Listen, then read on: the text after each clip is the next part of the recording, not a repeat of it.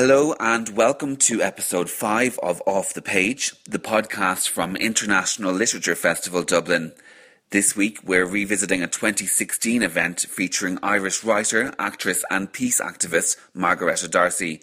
Margaretta is interviewed here by Jim Sheridan and joined by some very special guests. Hello everybody, uh, Ray Yeates is my name. I work as the City Arts Officer for Dublin City Council. The International Literature Festival is an initiative of Dublin City Council and is crucially supported by the Arts Council as well. And we're here tonight to celebrate the indomitable Margaretta D'Arcy. Uh, and I just thought I'd like to read a letter before it begins. Uh, Dear Margaretta, how appropriate that the celebration should be held in a theatre. Congratulations on the gift of your many great talents to, to the theatre and your wonderful collaboration with the dear John Arden. Uh, hoping you all have a wonderful evening and the great enjoyment you so richly deserve. And that's from the wife of our president, Sabina Higgins. And uh, we're going to also, uh, when uh, our special guest comes out, present a bouquet from Sabina. It gives me great pleasure now to introduce Mary Coughlan and Trevor Knight, who are going to open up this evening. And on to the stage, our uh, guest chair, Jim Sheridan, and of course, our guest of honour, Margaretta D'Arcy.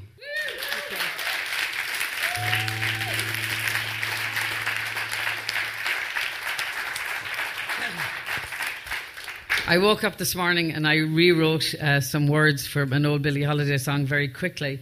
And then at about five o'clock, I decided I better run them by uh, Nell McCafferty to see what she says. And she says, You don't expect me to say that's good, Mary, do you? so I've dropped them and I've gone back to the original. Sorry, Margaretta. I'll okay. give them to you in private later. there ain't nothing that I do, and there ain't nothing that I say that folks don't criticize me. But I'm going to do just as I want to anyway. And I don't care what people say.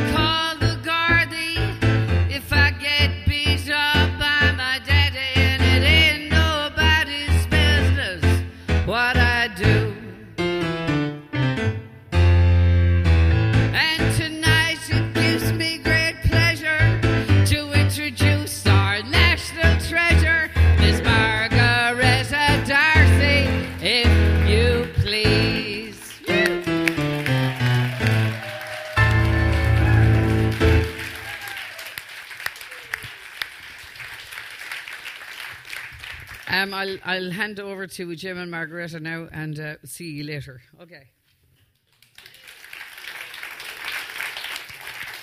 Uh, I want to make an announcement before I begin. I knew you would. Which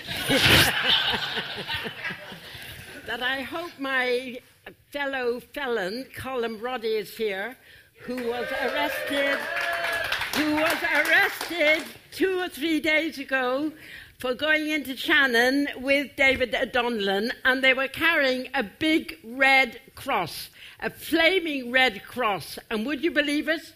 The traffic controllers did not find them for at least half an hour. It was our wonderful defense force who don't defend us, but defend the US military who spotted them. And so it's that they were taken. And a very interesting item was taken from Mr. Colm Roddy, who I'm sure you've seen many times on the television. He's kind of a rather little gnome fellow with lots of hair, who's, who's always tracking the politicians. Anyway, they took his hat away. And Donal O'Kelly is going to be giving us more news about this subversive hat. Margaret, I should just let you keep going. Oh. this is what it was like. Uh, we worked together for a long time, so. And we fought quite a bit. And we? uh, when I walked in, she said, Are you called Jim or Shay? So, people who know me a long time call me Shay. My brothers call me Shay. And yes. Fran calls me Shay and Margaretta. And I call you Shay. Yeah. Yes. And um, I think the first time we met, we definitely fought, and it was down in Galway. It was down in Galway, and you were putting on a production of a Greek play whose name I can't remember. Which one was it? Oedipus. Oedipus. And your brother was all dressed up. It was in the hangar. It was a cold night. And these bloody little egotists, they wouldn't let me into the hangar because everything had to be perfect. Yeah. So, in that sense, I think I was justified in being slightly annoyed with you. Yeah. But so basically, the play we, we did it in UCD, and it was I think the first pl- production done by a student because the It was. professors had done It was them, fantastic, actually. and it was kind of like the living theatre. But it, and Faulkner was Oedipus, about the north of Ireland anyway. So the one part of it we interned everybody, but John and Margaretta refused to be interned. I don't know why. she wouldn't go quietly, and John was worse. so, but, there was a fight. Do you remember that? And you wouldn't get into the little cage. I know. So oh, okay, it's okay. I met me match anyway. So then I went. Pretty soon after that, I. Oh, but, can I just interrupt? Because there was a very good thing that you did because there's a eviction going on at that time in Oughterard. Yeah. And we were on a high fettle and constantly saying no eviction. Yeah. And you supported us and you made space in your wonderful show for Mm-hmm. the protest about the eviction. That's right. Yes. Now I have to tell you about the eviction. This was a guy I can't remember, Captain Burgess. Burgess. but unfortunately, there was an actor who later ran a really radical theatre company, and he said at one of the productions somebody should shoot Burgess. Am I right? Yes. And Burgess was in the back of the theatre with a tape recorder. At which point he issued a writ against Margaretta and John. So the first time I met Margaretta, she had six thousand pounds in her pocket because she'd taken all the money out of their bank accounts in case your man ever went any further with the writ. so okay, this And should- we put it into the non-stop Connolly show and you got some of it, which you still have. I stole some of our money. Yes. Because I- I, did- I did you a good favour, Margaret. I was going to say something about Shay Mm-hmm. in view of all the cases that are going on. He was a wizard in uh, what's it called, fly kiting with banks. So you Yeah. go to one bank, Yeah. put money in, go Yeah. to another bank, get money out, Yeah. and he was constantly on the move. Yeah.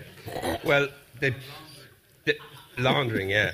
So, Margaret, I don't know if you remember. I, I could go through a thousand stories, so my head's flying off. But one of them was. So let's start with the Burgess one because I think that's so Yes. funny. So Margaretta says to me after I met her in England, and we're going to come back to that when you did the Island of the Mighty. But so after I'm in England, she says, "Come over and meet me down in Galway." And I go, "Okay, where is it?" She says, "Get to Oughterard, take the first turn right after Oughterard, come down to the lake, and I'll be there, right? I get out in the bus in Oughterard. I've got Naomi, my daughter, with Fran, and we walk about three fucking miles out the road. and there's the first right, and it's a gravel path.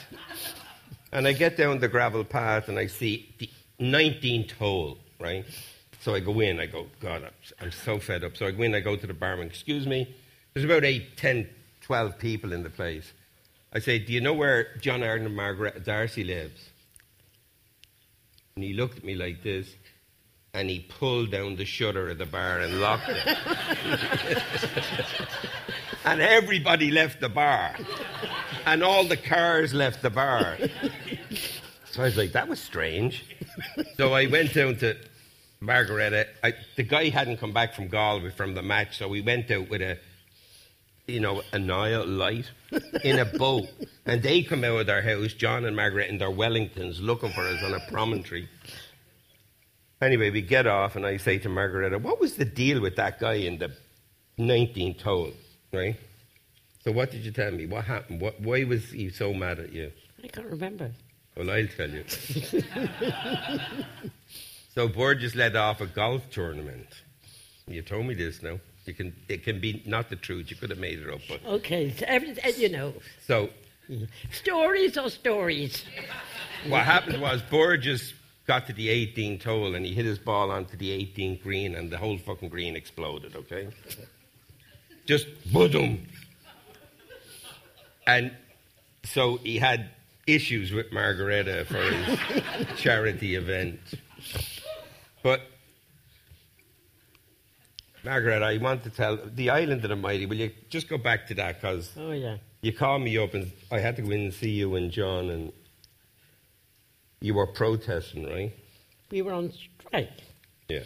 We were on an official strike thanks to us belonging to the Society of Irish Playwrights, yeah. which is affiliated to the Irish Transport General Workers Union, mm-hmm. which itself was affiliated to the TUC in England mm-hmm. and linked to Equity. So mm-hmm. it was the first official strike that playwrights did. And who was there? Shay was there mm-hmm. supporting us, yeah. and Joan Littlewood, do you remember? Joan, yes. I'll tell you what Joan did in a second. Okay. So what happened then was this guy stood up in the theatre. Yes. And John came out to do a speech, and it was Griffiths, the actor. Yeah. Yes. And Griffiths was smart, mm-hmm. and he stood at the center. Let, let John speak. Let John speak. And John was speaking. It was going quite okay, and then the audience started booing him, and he didn't know why. They didn't only boo. They said, "Send them to jail." Do you remember them standing yeah. up with all their dripping jewellery and yeah, everything? Yeah. So the next thing, the booze increased because Margaretta was at the back of the stage ripping up the floor cloth. and in the middle of the stage, there was a tree. So she, when she got to the tree, she couldn't get the floor cloth up around the tree. So she climbed up the tree, and she's now pulling the tree behind John's back on stage. And the poor director, David Jones, David remember? Jones, yes. He came down, he had a baldy head, is all I remember. Yes. And he walked down, and he couldn't see Margaretta below the orchestra pit. and so Margaret dropped out of the tree, ran, jumped the orchestra pit, and landed on top of him. and she was beating the head off him when me and Joan Littlewood pulled her off. Is that true? That is absolutely true, and that's the reason why you are such a great filmmaker. Yeah.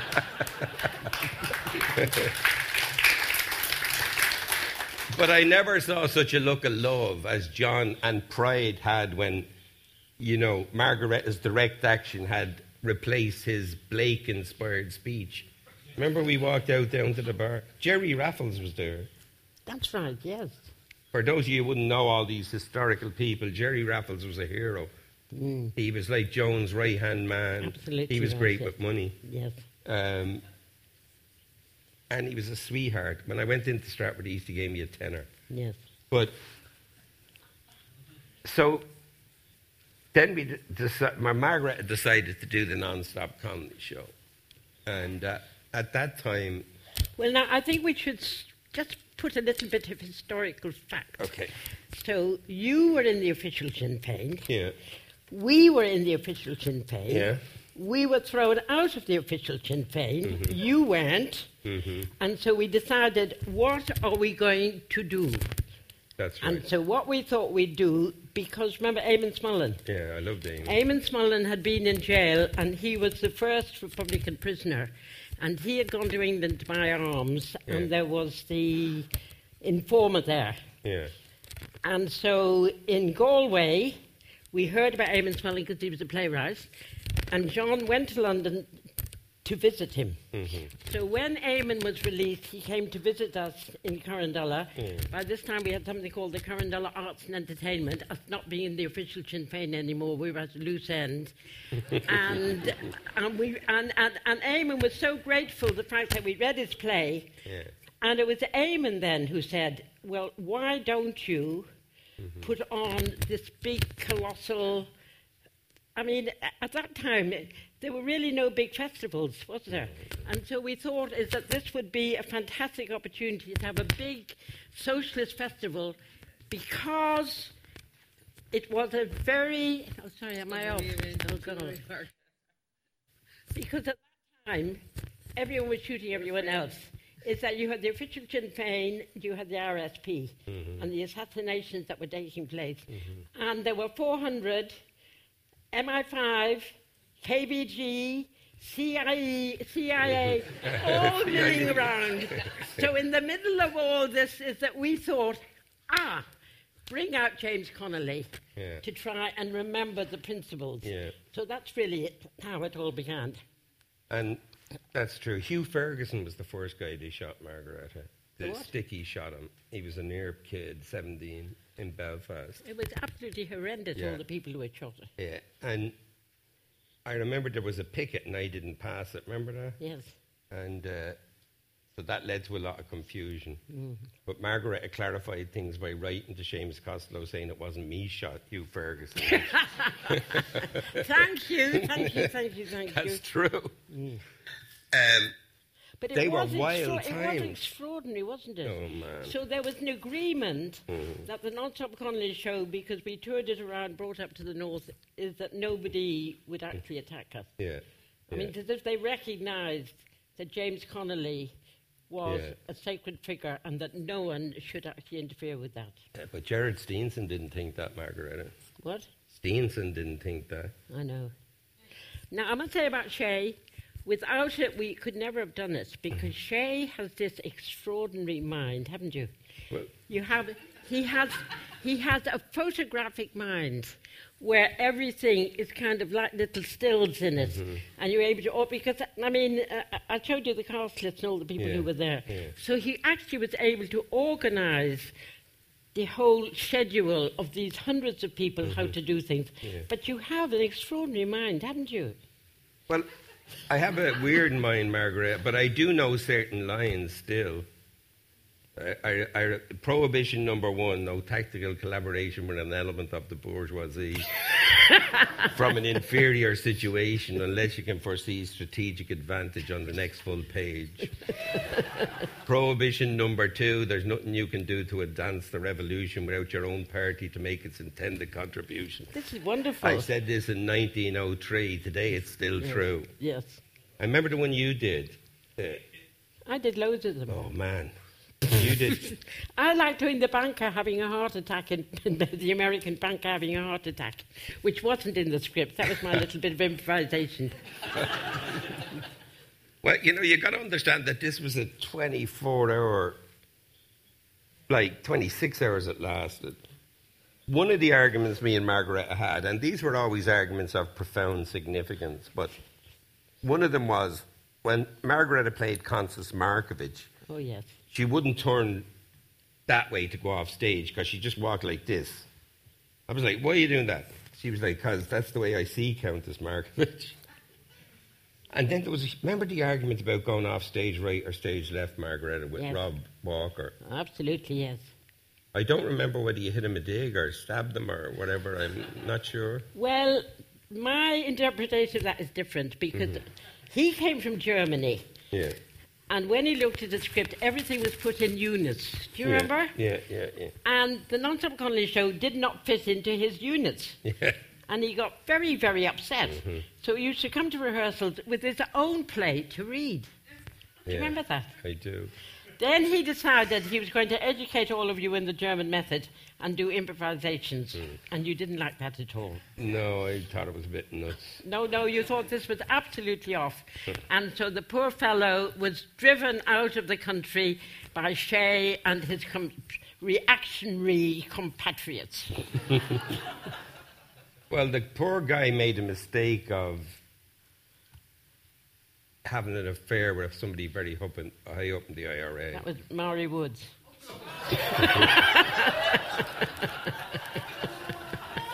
Thank you for the clarification. Look, we, we have no evidence of Anyway, we have no evidence of that. so he won't be convicted, and we'll stand up and say he that. did nothing wrong. No, no, no, no, We're no. saying nothing. Absolutely. But anyway, nobody wanted to tell Cahill, so The husband yeah. Kind of the husband. or the partner. But think the, partner, yeah. The partner. So Rob would come up to me and go, Ireland's so violent. Like, why is that? And he said, fellas keep beating me up in the pub. And I, everybody wanted to get in with the head of the fucking IRA, okay? So I was like, man. And he was a decent fella. He became like something in the BBC later, didn't he? Uh, he did a couple of, uh, yeah. Yeah. He, I mean, he actually was quite a good director mm-hmm. on the television. He had a kind of madness, but he just couldn't take anarchy. Yeah, yeah. Anarchy was not his thing. And he had it in spades, guys. Anarchy was not his thing, is right.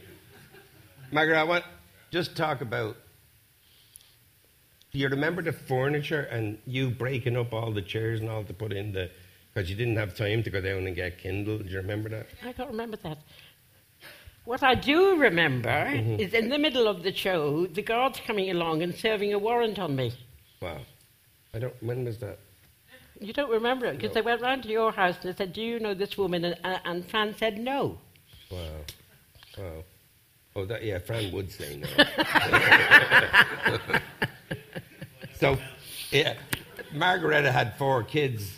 The four kids with her, Nice, Arden, Finn, and what was the last one? Wait. Yeah. Huh? Oh, there you are, yeah, yeah. Anyway, I, all I remember is she used to get them, gather them in the hall and send them out every day to get their breakfast. You remember that? So they'd run off, and then, then they moved into another apartment with this guy.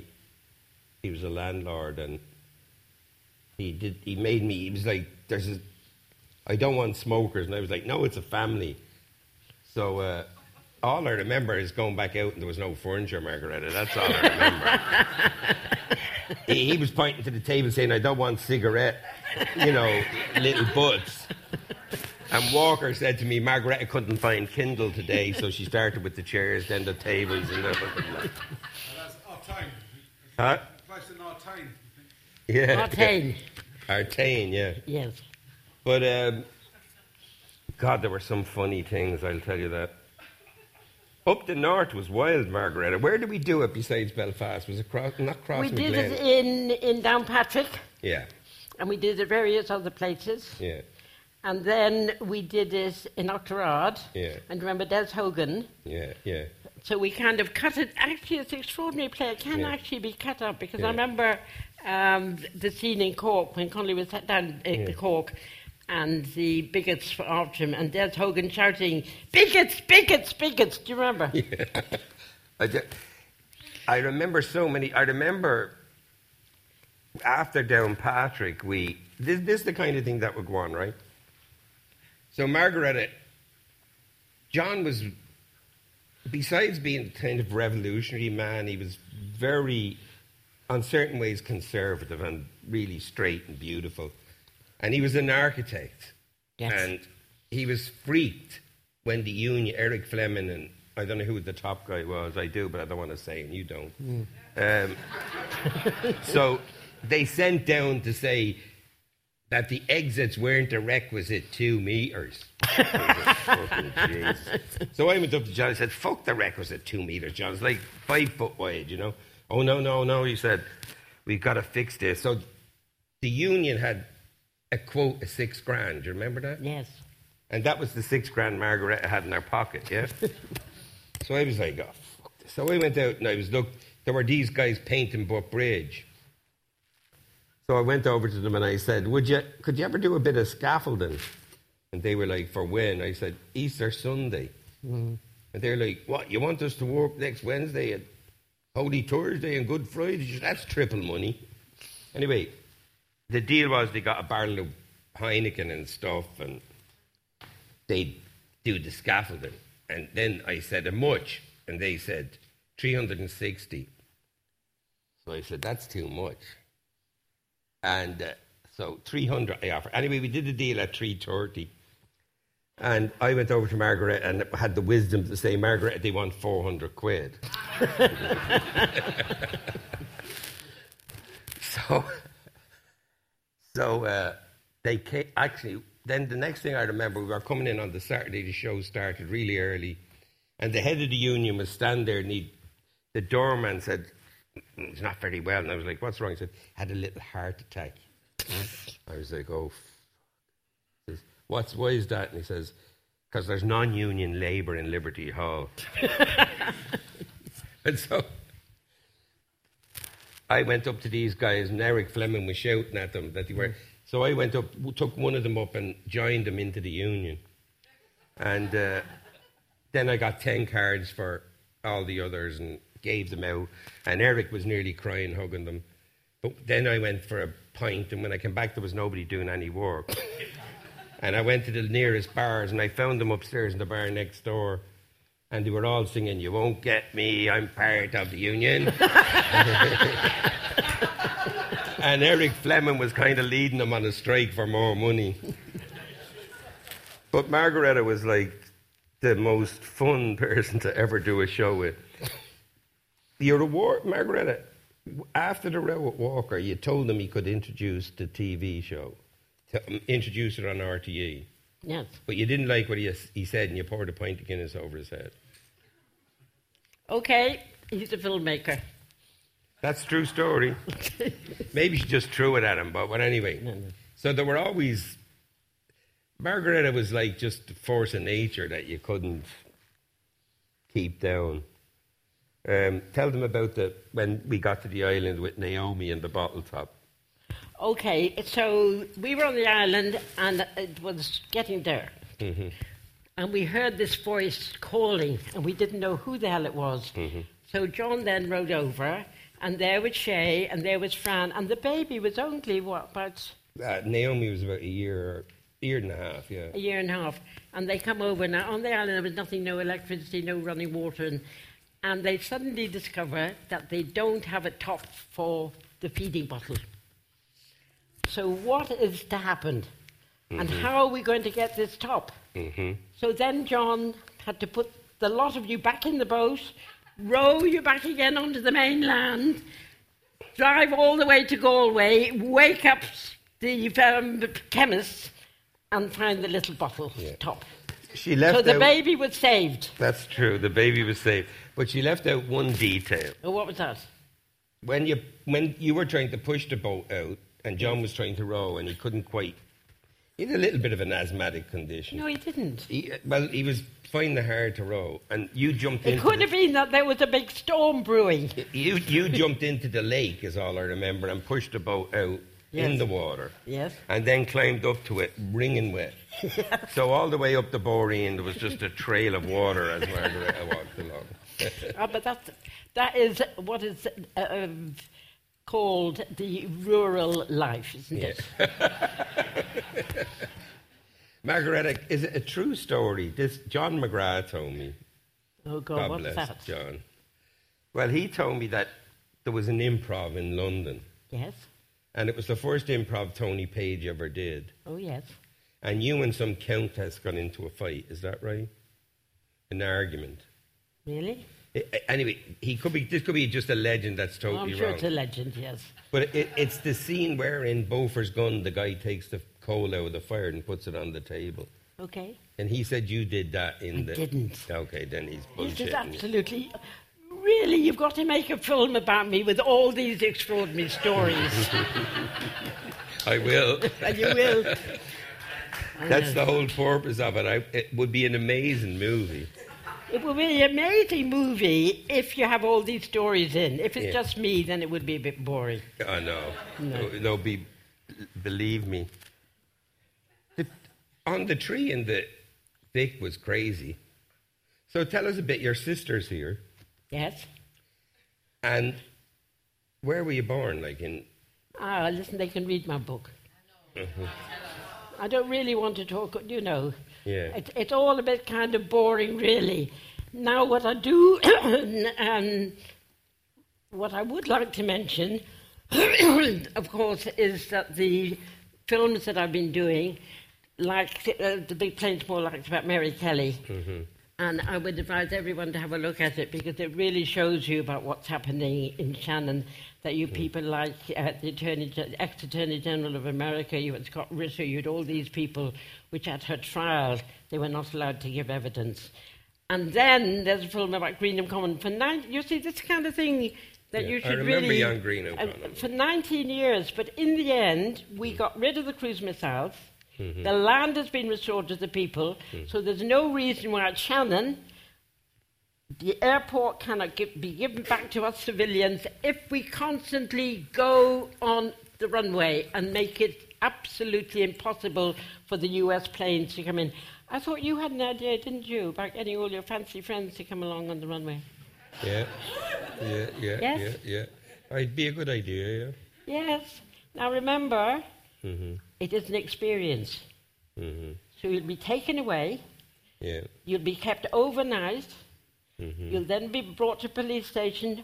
All of us will be there, we'll be supporting you with all our banners and everything. good. And you will become a radical hero. Oh!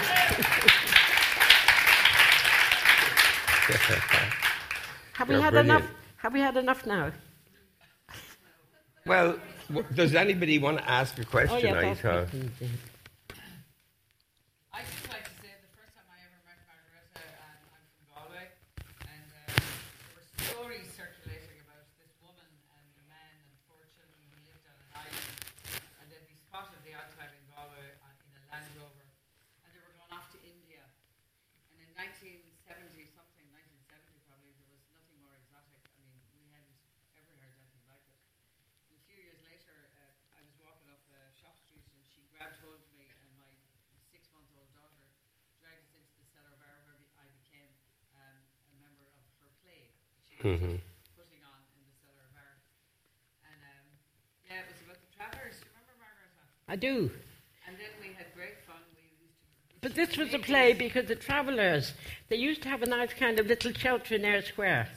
And they decided to get rid of the shelter because of the travellers. And they were going to have um, Electric wires. electric wires round it. London wanted to put electric wires on the chairs so the travellers wouldn't sit on them. So John and Margaret wrote a play Absolutely. And, and well, well, it wasn't just us. We, we had what is known as a little collective. I think the Galway Theatre Workshop. And so that um, part of the play was remembering back in Galway when no O's and Macs were allowed into Galway. Yeah. And we then had the dream, and the dream was, of course, is that the um, that they themselves were the Owen Max and were going to be executed, and we needed a baby. Mary was in the audience, so we asked if she'd come along. Actually, I think that was sorry. The play was actually quite complicated, wasn't it? It was. It was all quite complicated. There were three wise men who were coming to Galway because they'd heard that a baby was born under the stars, and Galway was going to make a lot of money, and we needed the baby. Yes, I mean, you know, it was one of our wonderful. It was all done in twenty. Actually, those plays were fantastic, weren't they? Then we did Really. all the stuff up at the Eyre Square. We had like big, huge masks and things. Remember protesting against Europe, and, and then you gave out uh, um, um, doctorates to everybody in Galway the day Ronald Reagan uh, got his Yeah. doctorate Yeah. in philosophy from UCG. Margaret had about a thousand doctorates printed up, and we just uh, everybody signed their name and got one. I mean, Yeah,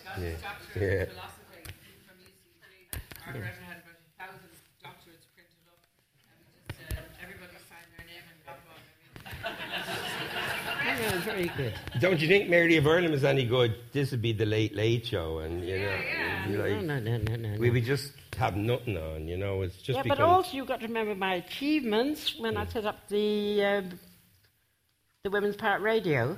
hmm And we broke That's right, every yeah. single rule in the book. We had Sinn Féin on, divorce, abortion, contraception, Alex Comfort, to all the people who wanted to have a better sex life or didn't want. Um, we had, what was it known as? Non penetrative year.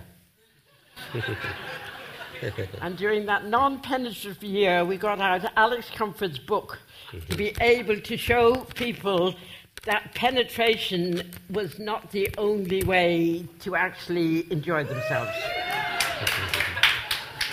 so that was very modern, wasn't it? I think, would it be good if I read this, Ray, the, the, the letters, for the letter for, and the flowers, yeah? Okay, okay. So, uh, hold on, interview Margaret D'Arcy and Jim Sheridan. uh, Declan O'Rourke, yeah? Declan, fantastic. I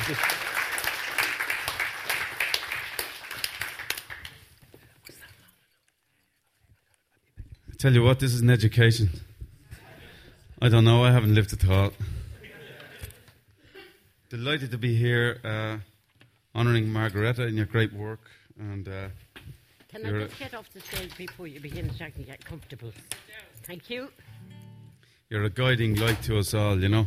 There should be more people in this country willing to get off their arses and speak their minds.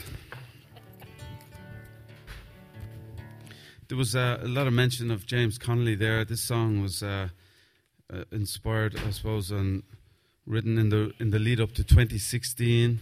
Uh, Joe Duffy asked me to be involved in a, a commemorative ceremony to uh, remember and acknowledge 40 children killed in and around Dublin during Easter week, 1916, and uh, and um, it was decided that there wasn't really an appropriate song to sing at it, and uh, he kind of hinted at me to write something, and um, sadly, my my task was made a little bit easier by a lot of images that were on our screens around that time. This was 2014, and there was a lot of stuff happening. Uh, children in Gaza at the time, and it made it all too easy to imagine what life was like for people on the streets of Dublin during that conflict. This is called Children of 16.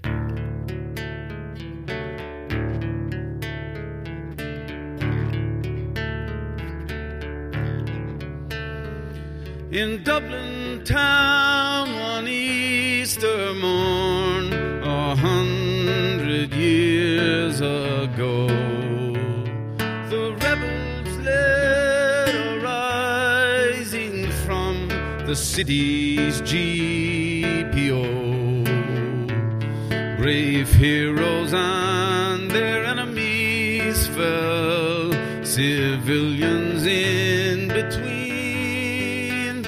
And among the dead and fallen were the children of sixteen. Those children of the tenement slums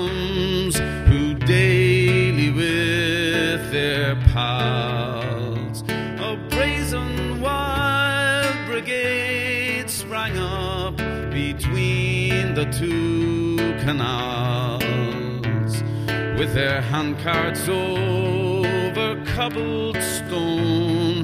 They rattled skid and toe barefooted as they scavenged through the crossfire and the gore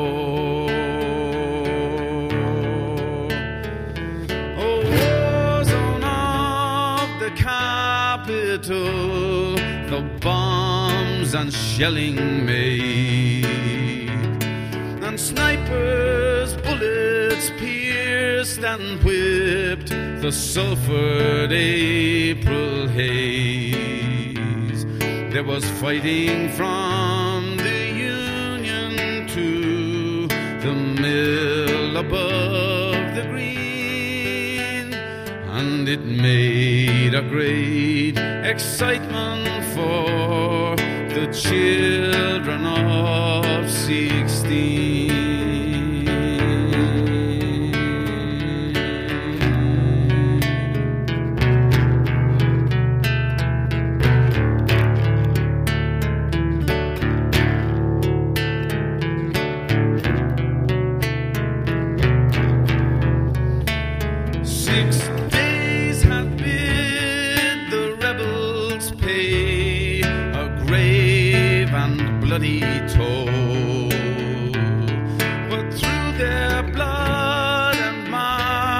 Martyrdom, republic soon was born. High aloft its streets and buildings now, their names can e'er be seen, but still missing from the pages are the children of sixteen.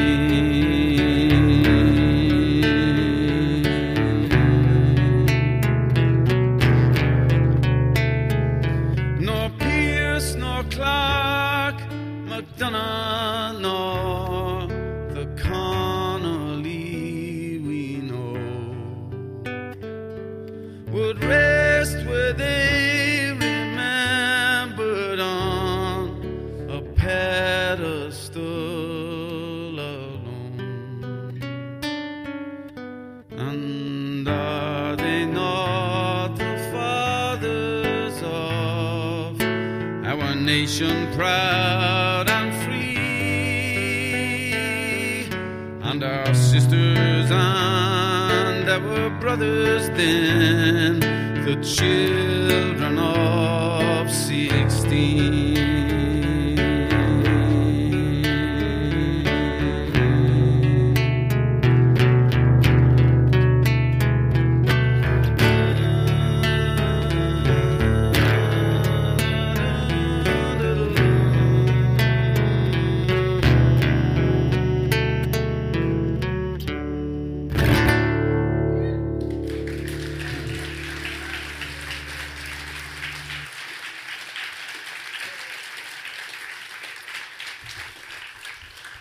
Thank you. I think you asked me to do two. Was that right, Mary? Will I go over another one? Can you can you withstand another one?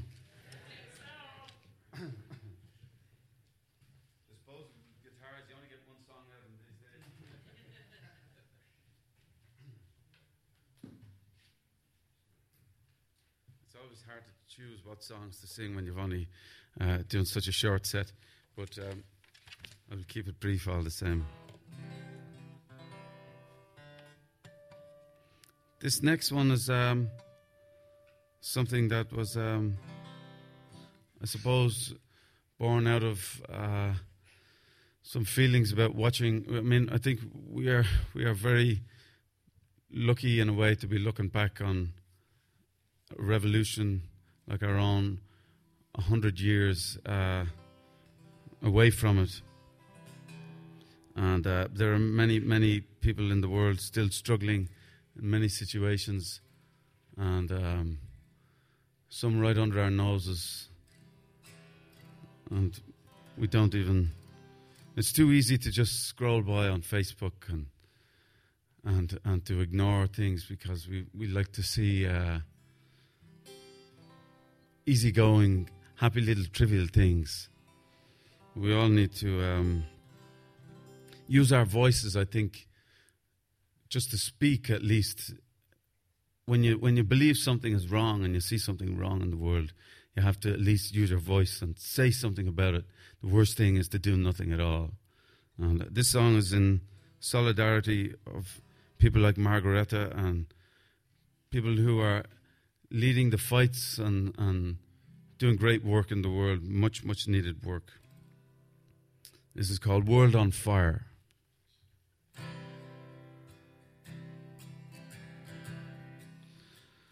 Day or night, I'm with you. Day or night, if the world goes on fire, I'll be by your side.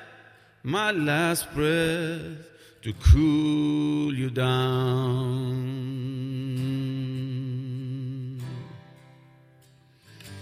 Use my heart to float on if you can't swim. Drink up all of the blood you can when you need it to get to the end.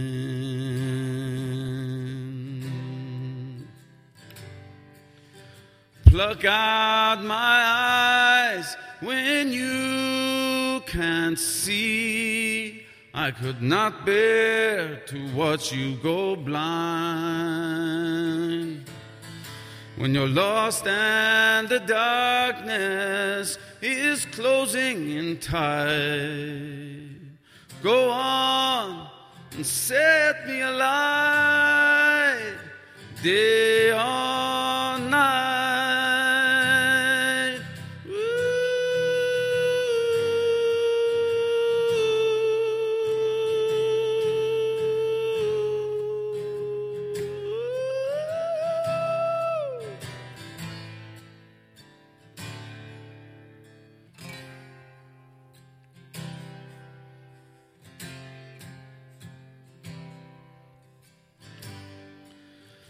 Come to my house when no shelters abide, and they're cutting you down with lies. When the whole world's gone silent at the hour of your trial, I will stand up and say with my life, the day or night,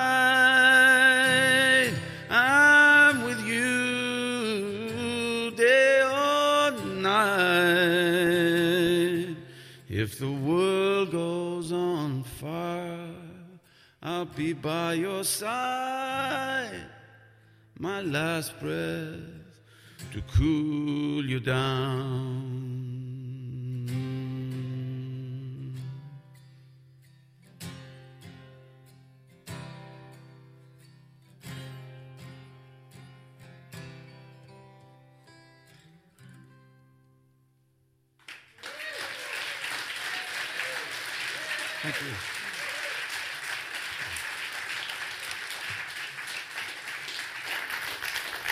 Thank you. Enjoy the rest of your evening. So uh, now it's the great Nell McCafferty who's coming up to say something from the lectern here. Um, so Nell, there you go. I think are you talking here? Very good. Great. Right. Shorty's back in time. Yeah, that's good. Huh?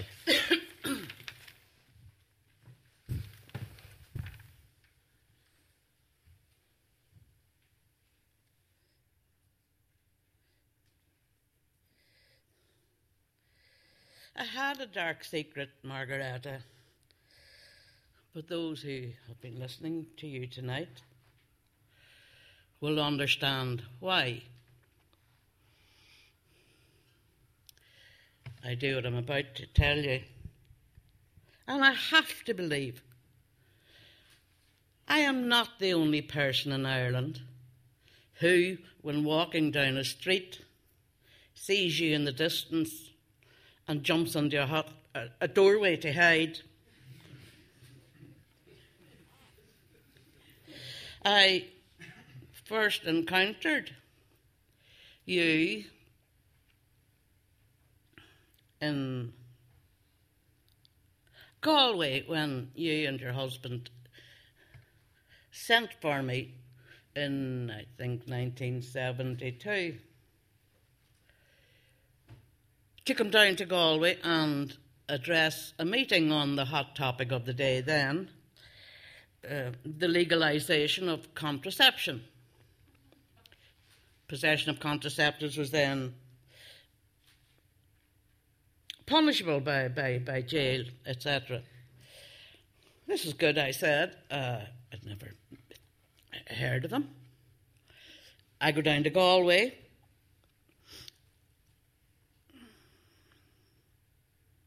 Get off the train, and there at the end of the platform are the two of you, and you make me very welcome, and tell me the meeting will be in Eyre Square.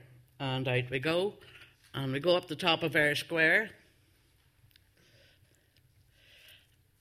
and there is a, a flatbed truck, microphones, and speakers. And I said, This is very organised. This is very impressive. And unfortunately, there's nobody there. and I said, Well, look, uh, come on, we'll just go and have a drink. It's certainly not, said John Arden. Certainly not, said Margaret. I said, But there's nobody here. And they said, The show must go on.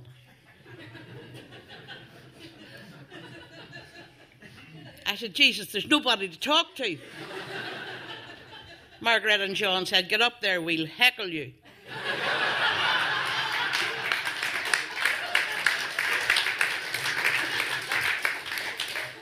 I got up. I stood in front of the microphone. I gave it welly. Eh, two sentences in, they're heckling me. I took this badly and I answered them back. They criticised me again. Well, by now my spirit was riz. I gave one of the great speeches of my life, interrupted only by two of the best hecklers I've ever met. After half an hour, I said, Can I go home now? and they let me go. Margaret has heard this before, but some stories are worth repeating. I go back to Dublin. And then I get another call from Margaretta to come down to Connemara and address the masses about contraception. I you she'd have learned her lesson by then. I'll have to get a glass of water.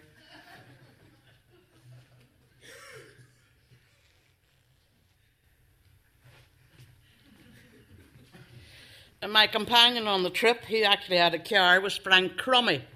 He was then the bagman for the family planning clinic in Dublin at a time when you could not buy contraceptives. But you could go to the family planning, planning clinic, make a donation, and come out wired to the gills with contraceptives. Frank Crummey was their bagman. He had everything in his bag, every contraceptive device you could think of except nobody had ever seen them, not the customs men, not the guards, many doctors hadn't, not the judiciary, not women. We drive to Connemara and it, it was a bit longer in those days.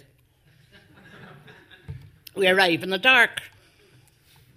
Jesus, Connemara then, it was about 1974, I think.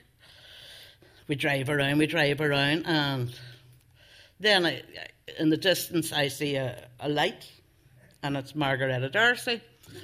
And we get out, and she takes us up a boreen and into a cottage. Packed to the rafters with 15 people. And most of the women, bear in mind, at the time I was around 30, so they all looked old to me. I think, being charitable, the average age was 80. And I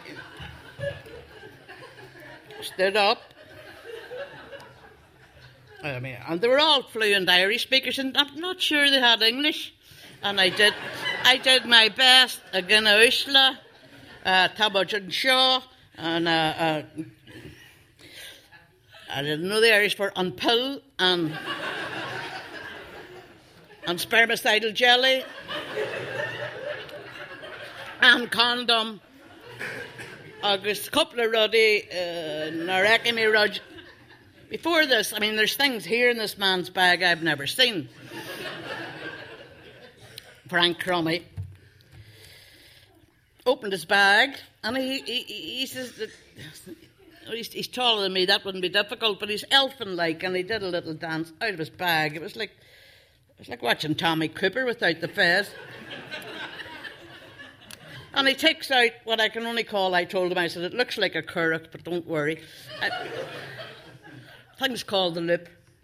And Frank starts demonstrating. He spreads his legs and starts demonstrating how to put the loop up. And I mean, they're all looking at him in puzzlement. And then he spies me. And I said, Don't even go there. and he dances across and puts his currach up me or indicates it. And a coil that looked like a rabbit snare. Spermicidal cream such as I hadn't heard sung about since the uh, South Pacific. I'm strictly a female female with a pound and a half of cream upon my face, only as Frank made clear, it's not in your face you put it. he takes out the condoms, which in those days, as Maureen Johnson memorably said, were thick enough to fix a bicycle tire.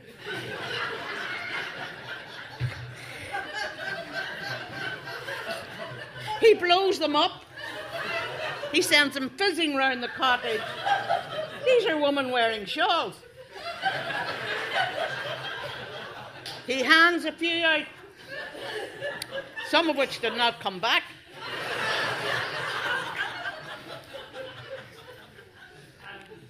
Waves the contraceptive pill. Finished, sat down, total silence. I said, Well, cash to be, Yoga. Anybody want to question us? And the leader of the gang, I remember so well, uh, a strongly built woman, even older than the rest, put her shawl around her, stood up. Neil Kester be Ogden, she said, we've no questions.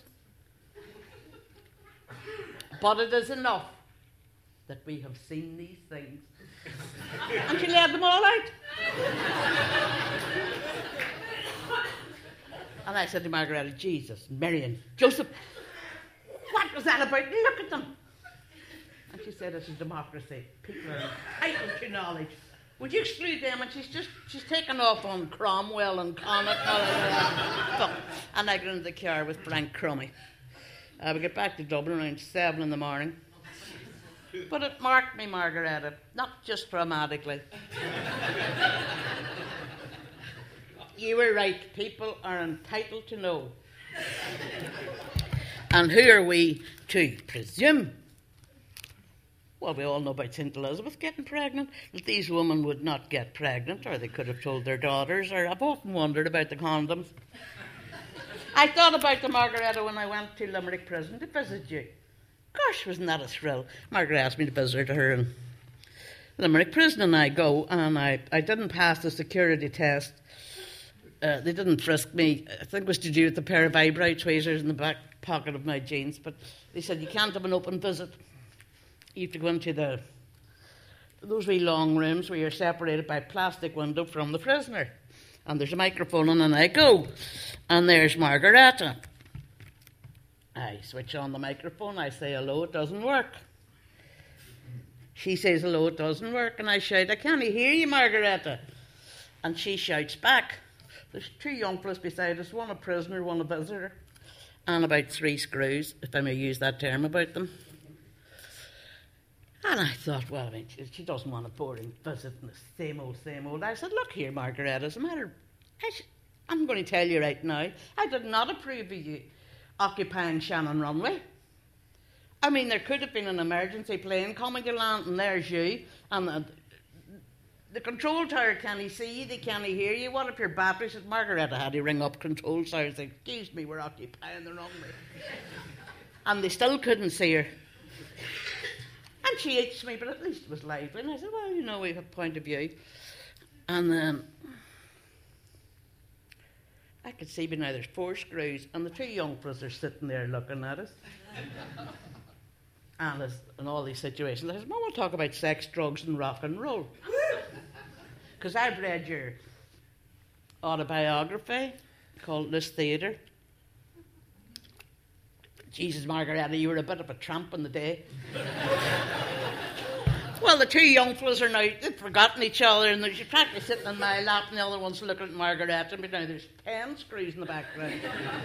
I said, Yeah, you did this, you did that. And I said, But there you go, you've been in prison. And you know, Margaret, I said, I reminded her, all the stories about Long Kesh, all those men in there. I asked the pro, but did you ever fall in love? And not one of those men ever fell in love. I don't believe that, do you? And she said, mm. I said, well, you're in Armagh jail on the dirt strike. With all the young women in Armagh jail who were, on, if you remember back to those days before the hunger strike, they were on dirt strike. They didn't wash out, they didn't slop out. And Margaretta, she wanted to know what was going on, quite rightly so. You've got to get the truth. Had broken a window in Armagh, got herself sentenced to jail in Armagh, where she immediately claimed political status. And I read it in her book, one of the many books she's written. And the thing that really annoyed her was she'd wake up in the morning and she'd be she'd be uh, dirty, and like myself and Mitzi Gainey, Gainer at that the morning, you need a pound and a half of cream upon your face just to, to soften it. But the young women were all, their faces were all clean. I said, why was that? And she said, because they're still producing natural oils from their skin, and all they do is wipe the sleeve across the face and they're cleaning. And I look, there's all the screws. Wiping sleeves across the face. and I had to say the young fellas, no chance, boys. And I said, who are you sharing your cell with? Or do you have it on your own? She said, It's a Swedish opera star. I said, That's very interesting, Margaretta. Did you know that I can sing the quartet from Rigoletto, all four parts at once? Free translation. She said she did not know that, and I gave her a belt. Lovely maiden with the charm. What be nice young fellas are in seventh heaven, and I sing, and I finish, and Margaret tells me what opera she likes there's now about 15 screws down behind me. and I said, uh, Margaretta, look, uh, uh, we're running out of time here. I, I think, I'm afraid I'm missing my train. The screw steps forward. Said, don't worry, Miss McCafferty, there's a few trains this afternoon. Keep talking. and I see the glint in Margaretta's eyes now. I say, Jesus, what are we going to talk about now? She's responding to this. And I talked about how I love drugs in a strictly controlled medical environment. and I, I, I won't mention Margaret and drugs, but I, I think the prison governor was there by that time, but I, I wouldn't be held to that. And I said, I told her about my dream when I'd had a quadruple bypass, and they gave me these drugs that they said, oh, I'm going to go through a terrible trip, see elephants coming out of the wall. I had a wonderful trip. I was telling her uh, that I found myself urinating on the outstretched clutched hands of Pope John Paul II. and my urine bounced off his hands in uh, little drops which turned into precious gems. he then put them in his pocket Jesus, was I angry. I want my gems back and with that and walks you're doing. And I, I, I remember telling her to get hold of my agent at once. I want those gems. That money is mine. I'll let you yourselves, because it took me a long time to discover this. When I, I, I can't even explain it, Margaret, when I started reading uh, Loose Lead, it is a powerful work of literature, politics, theatre, trumpy kind of sex. Jesus, I said. And finally, a screw said, uh, Miss McCafferty, there is a train. Leave it in half an hour. Said, oh, God, I've missed. I said, not at all. There's a lift outside, they said.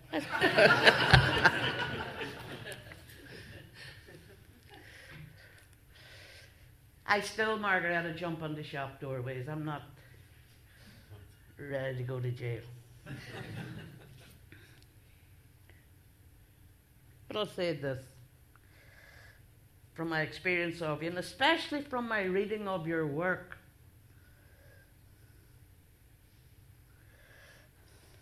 I am sure, being responsible as you are, that you have left precise detailed, written instructions for your funeral. For that's one funeral I'm not going to miss. But let me say this, because I know this is being filmed and I want it on the record. For the aftermath, the state versus the mourners. Your Honour, I did not say to Margaretta D'Arcy that she should divert the hearse onto the Shannon runway.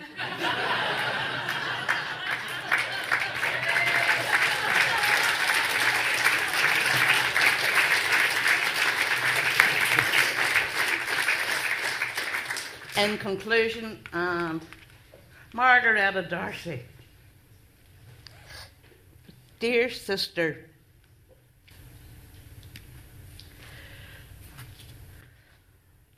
respect.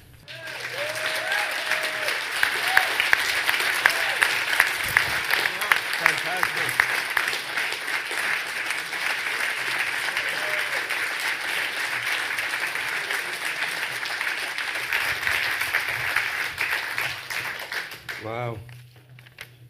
You should just do stand up now. That was so good.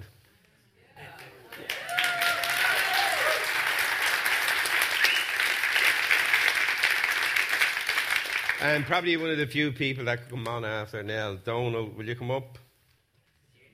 Uh, there you go, man.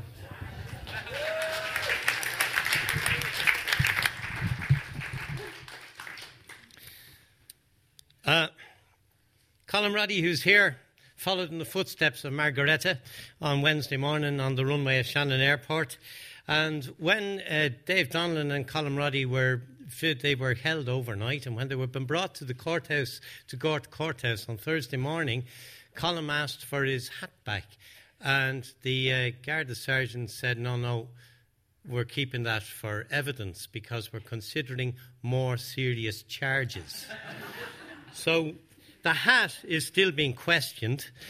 Um, the court case is going to be on the 20th of July, and we'll hear what the hat has said. In the meantime, um, I think we've we've set up a little uh, campaign going. You might come across it on Twitter and Facebook called "Free the Hat," and uh, we're asking people. You know, you might discover in your own house that you have a hat, maybe with badges on it, and it's uh, it's it's possibly a lethal weapon, and you could be in serious trouble if you're caught in possession of that hat because there are obviously things that are. Uh, that are under uh, extreme uh, suspicion to uh, to have on your person. Um, they're highly incriminating. So we'd ask people, you better bring them to your local Garda station and hand them in, and get them to get the desk sergeant to uh, take an account of it and say you'd like it decommissioned if. Uh, if the hat is uh, is in any way incriminatory, you didn't know it was there, and um, you, you don't want, you're not taking any responsibility for it. You're not necessarily saying it's yours. Uh, there was, um, in response this morning, Micheál McDonagh put up a, a song about Colm Roddy's hat. So it only happens in Ireland. Within three days, there's a ballad. Barred from the County Clare. Colm Roddy from Bayside is barred from the County Clare. Tell the guards in Ennis if you ever see him there. He's dangerous and determined, you may be sure of that. Armed with a lethal weapon, an inflammatory hat. We must protest, protect the warplanes from this terrorist threat. This cranky agitator is the worst protester yet, with a t shirt and a placard and a sly subversive grin. But against our Yankee masters, we will never let him win. So guard the roads and boreens, the bridges, fields, and bogs. CCTV, patrol cars, and a hundred tracker dogs. Keep a close eye on the Burren and the bridge of Killaloe, for you'd never know what mischief this desperate man will do. Watch out for him in Quilty, Spanish Point, and Spancil Hill. Beware in Ennistimon, and remember well your drill. Keep watching Milltown Malbay as the fugitive we seek, for he might turn up with a squeeze box at the end of Willie Week. Now the danger is tremendous in the August of the year, for in Ennis we'll be hosting Fleadh Cheoil na hÉireann and here. We'll be searching every caravan, backpack and banjo case, and balladeers we'll commandeer if they satirise our chase. Now to conclude my story about this dangerous man, to keep him out of County Clare is our determined plan. We'll keep his hat in custody for 12 months and a day as we tug our forelocks humbly to the good old USA. And don't forget to turn in your hats. I really mean it. I think it would be a fantastic, provocative mass action for people to bring hats to their local Garda station. And if they say you're wasting time, you must say that Superintendent Brendan McDonough of Shannon Garda station uh, took Colm Roddy's hat. So obviously, it's, uh, it's the right thing to do. He must be right. Uh, the, uh, Margaretta came up uh, a, couple of years ago to Rossport to take part in one of a series of three seminars we had, conferences called Airing Erris, and it was try, focusing on the, uh, the media bias against the uh, opponents, the local opponents of the Shell Corrib gas project in County Mayo. Um, and when I was thinking what to do here tonight, I, I thought of another great artistic supporter of the community down in, in North Mayo, and that he's no longer, he's sadly no longer with us. That's Dermot Healy. Dermot Healy is a writer that I personally just idolised, um, and since he passed away, I find it. I don't know who I'm writing for. Uh, I miss him an awful lot. So this is just called Dermot. The rocks are leaning over behind each other's backs. You order them over the top into the rollers. Those hardy veterans, they cower. The wire mesh cages you made are a bulge with dapple rocks, zigzagged to break the sea when it's riz. You told me about the lone fisherman whipped from the shore by a rogue wave. Fossils are everywhere, pitched across the lavad slabs, thrown out as if Manannán mac Lir had led a junior art class and given them their heads. Fishes and sponges and tentacled yolks. They look like they'd peel off, but they're part of the hard rock yearning up from the molten mass of ages ago. The shore is a flabbergasting Jackson Pollock fishscape, a flash, a splash tack on the crags, a keen gash in the sea, colours of them emanating from whatever rock it is. Sandstone? I bet you told me. The boy building the wall out the peninsula, getting over his pain. The main bloody point of civilization you painted in words, while you plied wire and stilled hurtling rocks to gentle the haven. Long time no see. I can only warn the rest don't leave it too late to offer solace. A breath held in common cause, a fish's fossil on a rock, a wire kesh on a beaten shore, a mark of something deep, old, and maybe meaningful that little old poem of yours called Love.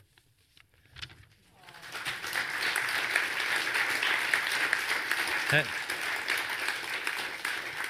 I'll just finish with a, a poem. It, I recently had the great honour and privilege of organising a tour of Ireland for Rafeef Ziadah. She's a Palestinian perform, performer and poet and activist. Uh, advocating the boycott of the state of Israel.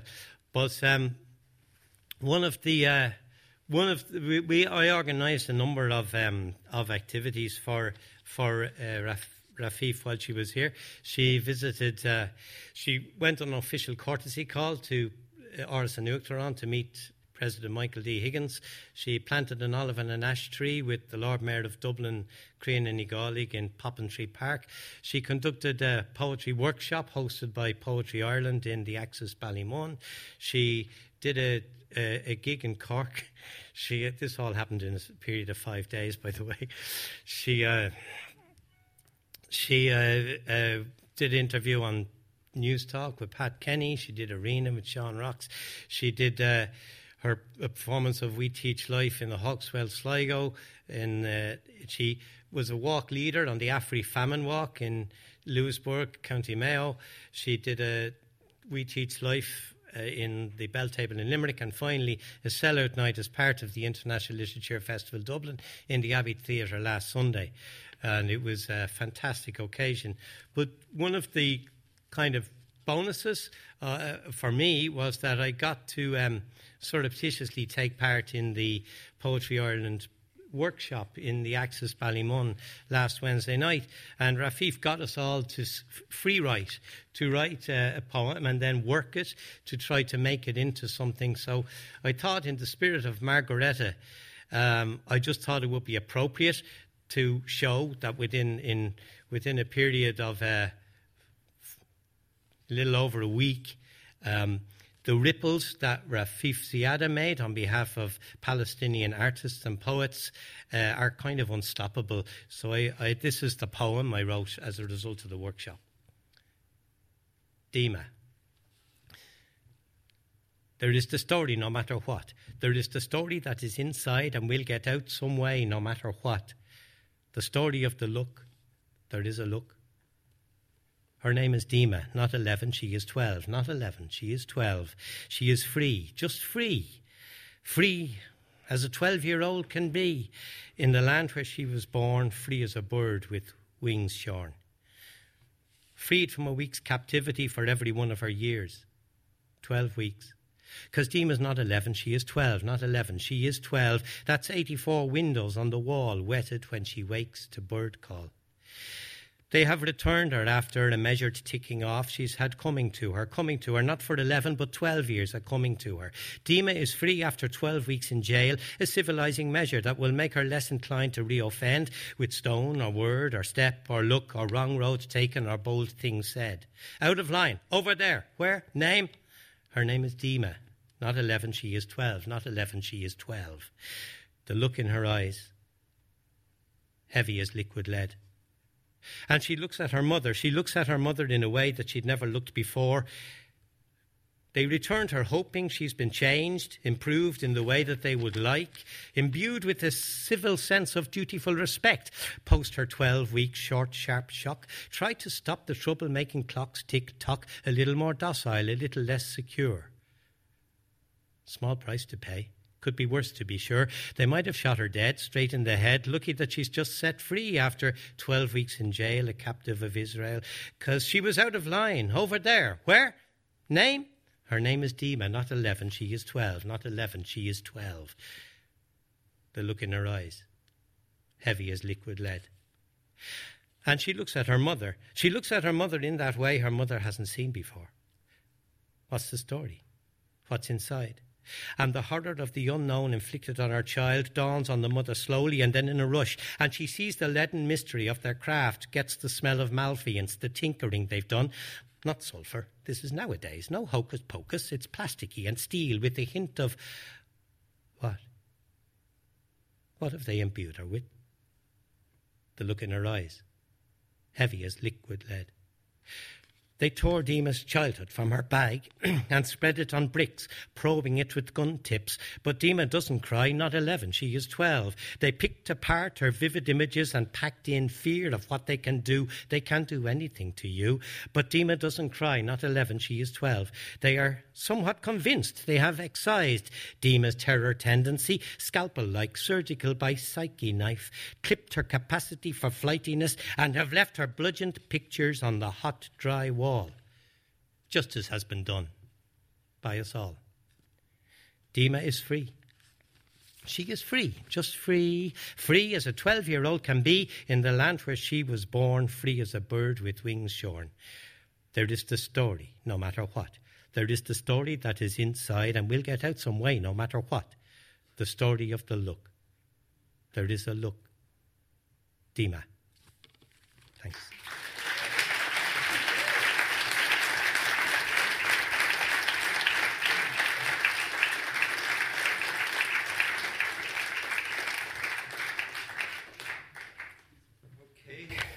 well done.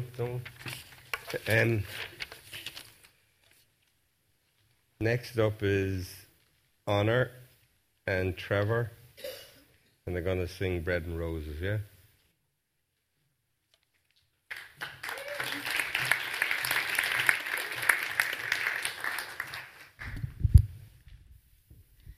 Thank you very much. It's very good to be here, Margaretta, and to celebrate this evening with you. It's indeed a privilege. Uh, Mary tells me this is one of your favourite songs, so I hope you like it.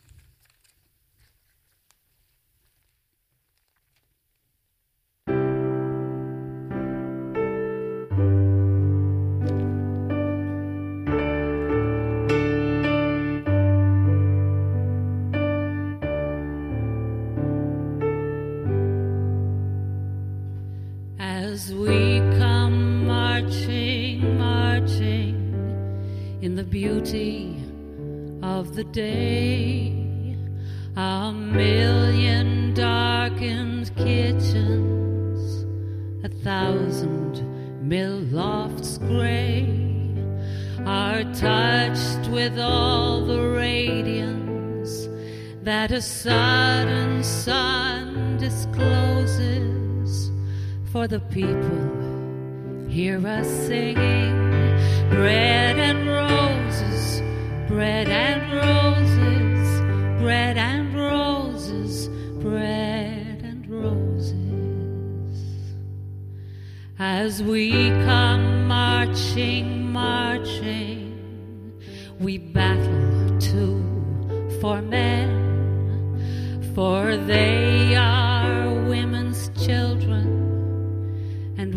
mother again.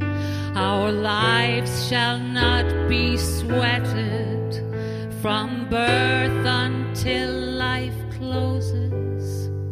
Hearts starve as well as bodies. Give us bread, but give us roses. Give us bread, but give us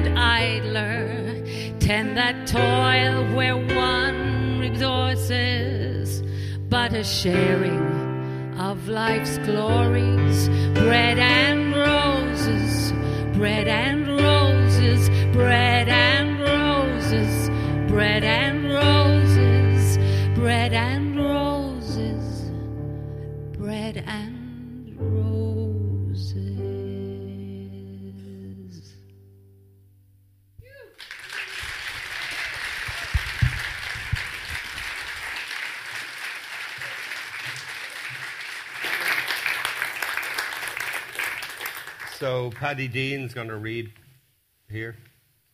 Uh, yeah, okay, there you go. Oh, sorry, yeah. Thanks so much. Okay. Hello, good evening. How are you? What a beautiful tribute to Margaretta D'Arcy this evening. Everyone, brilliant. Well done. Absolutely fantastic.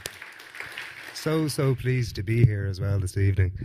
Um, I met Margareta first when I moved to Galway some years ago, and what a wonderful meeting it was. And I know I'm in the right place this evening because when I walked in, I bumped into Ray Yeates here to my left, who, um, when I was 15 years old, uh, as an acting student, Ray happened to be my teacher, and I was able to remind him that he introduced me to the works of John Arden, uh, which blew my mind at the time because he pointed a cannon at the establishment and at the audience, and I just went, "That's my man." So, of course, I got to meet the wonderful John Arden as well.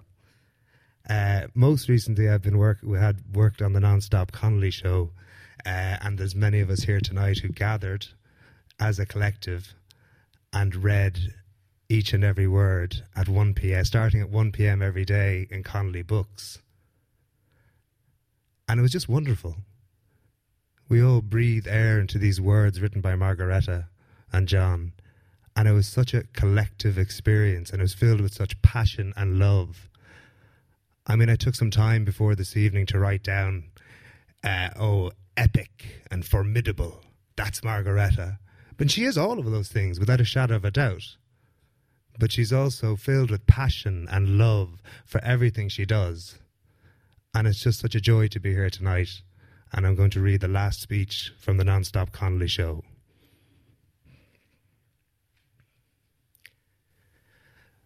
For nearly 30 years, I tried to clear the world of those who now have had me tied into my chair and shot till I died. They always claimed that they were here to stay. They did not ask us if they may. And altogether they asked so very few that when the fire and the sword and the fury flew at them in Russia, China, Cuba, Africa, Vietnam, and indeed once more in Ireland, my own home, they could not credit what it was they'd done. Or what it was in Dublin that we had begun at Easter 1916. We were the first to roll away the stone from the leprous wall of the whitened tomb. We were the first to show the dark, deep hole could be thrown open to the living sun. We were the first to feel the loaded gun that would prevent us from doing any more, or so they hoped. We were the first. We shall not be the last. This is not history it has not passed.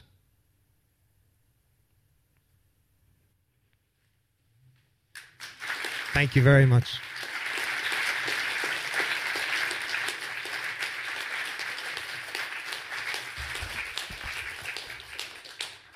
Where, oh, where is our James Connolly? Where, oh, where is that gallant man? He's gone to organize the union, the hero of the working man. Then who, then who will lead the van? Who then who will lead the van? Who but our James Connolly, the hero of the working man, who will carry high the burning flag, who will carry high the burning flag. Oh, but our James Connolly, the hero of the working man, they carried him up to the jail. They carried him up to the jail and they shot him down on a bright May morning and they quickly laid him in his gourd. Who mourns the death of this great man? Who mourns the death of this great man? Oh, bury him down in yon green garden with Union men on every side. So they buried him down in yon green garden with Union men on every side. And they swore they would organize a weapon. And James Connolly's name would be filled with pride. Where, oh, where is our James Connolly? Where, oh, where is that gallant man? He's gone to organize the union so that working men might yet be free. I'd just like to say that I met Margaretta, as I've said earlier, in about 1973 in Galway. And people know her as a political activist, a playwright, a, novel, a, a writer of books, an extraordinary woman of extraordinary courage, but I also know her as a friend. And about 10 years ago, when I was going through some fairly heavy shit, she phoned me and asked me, Was I okay? And I said, No, I'm not. About six hours later, I opened the door and she was standing there. And she just gave me a big hug and came in and talked. And uh, she's just the best. She's the best. Thank you.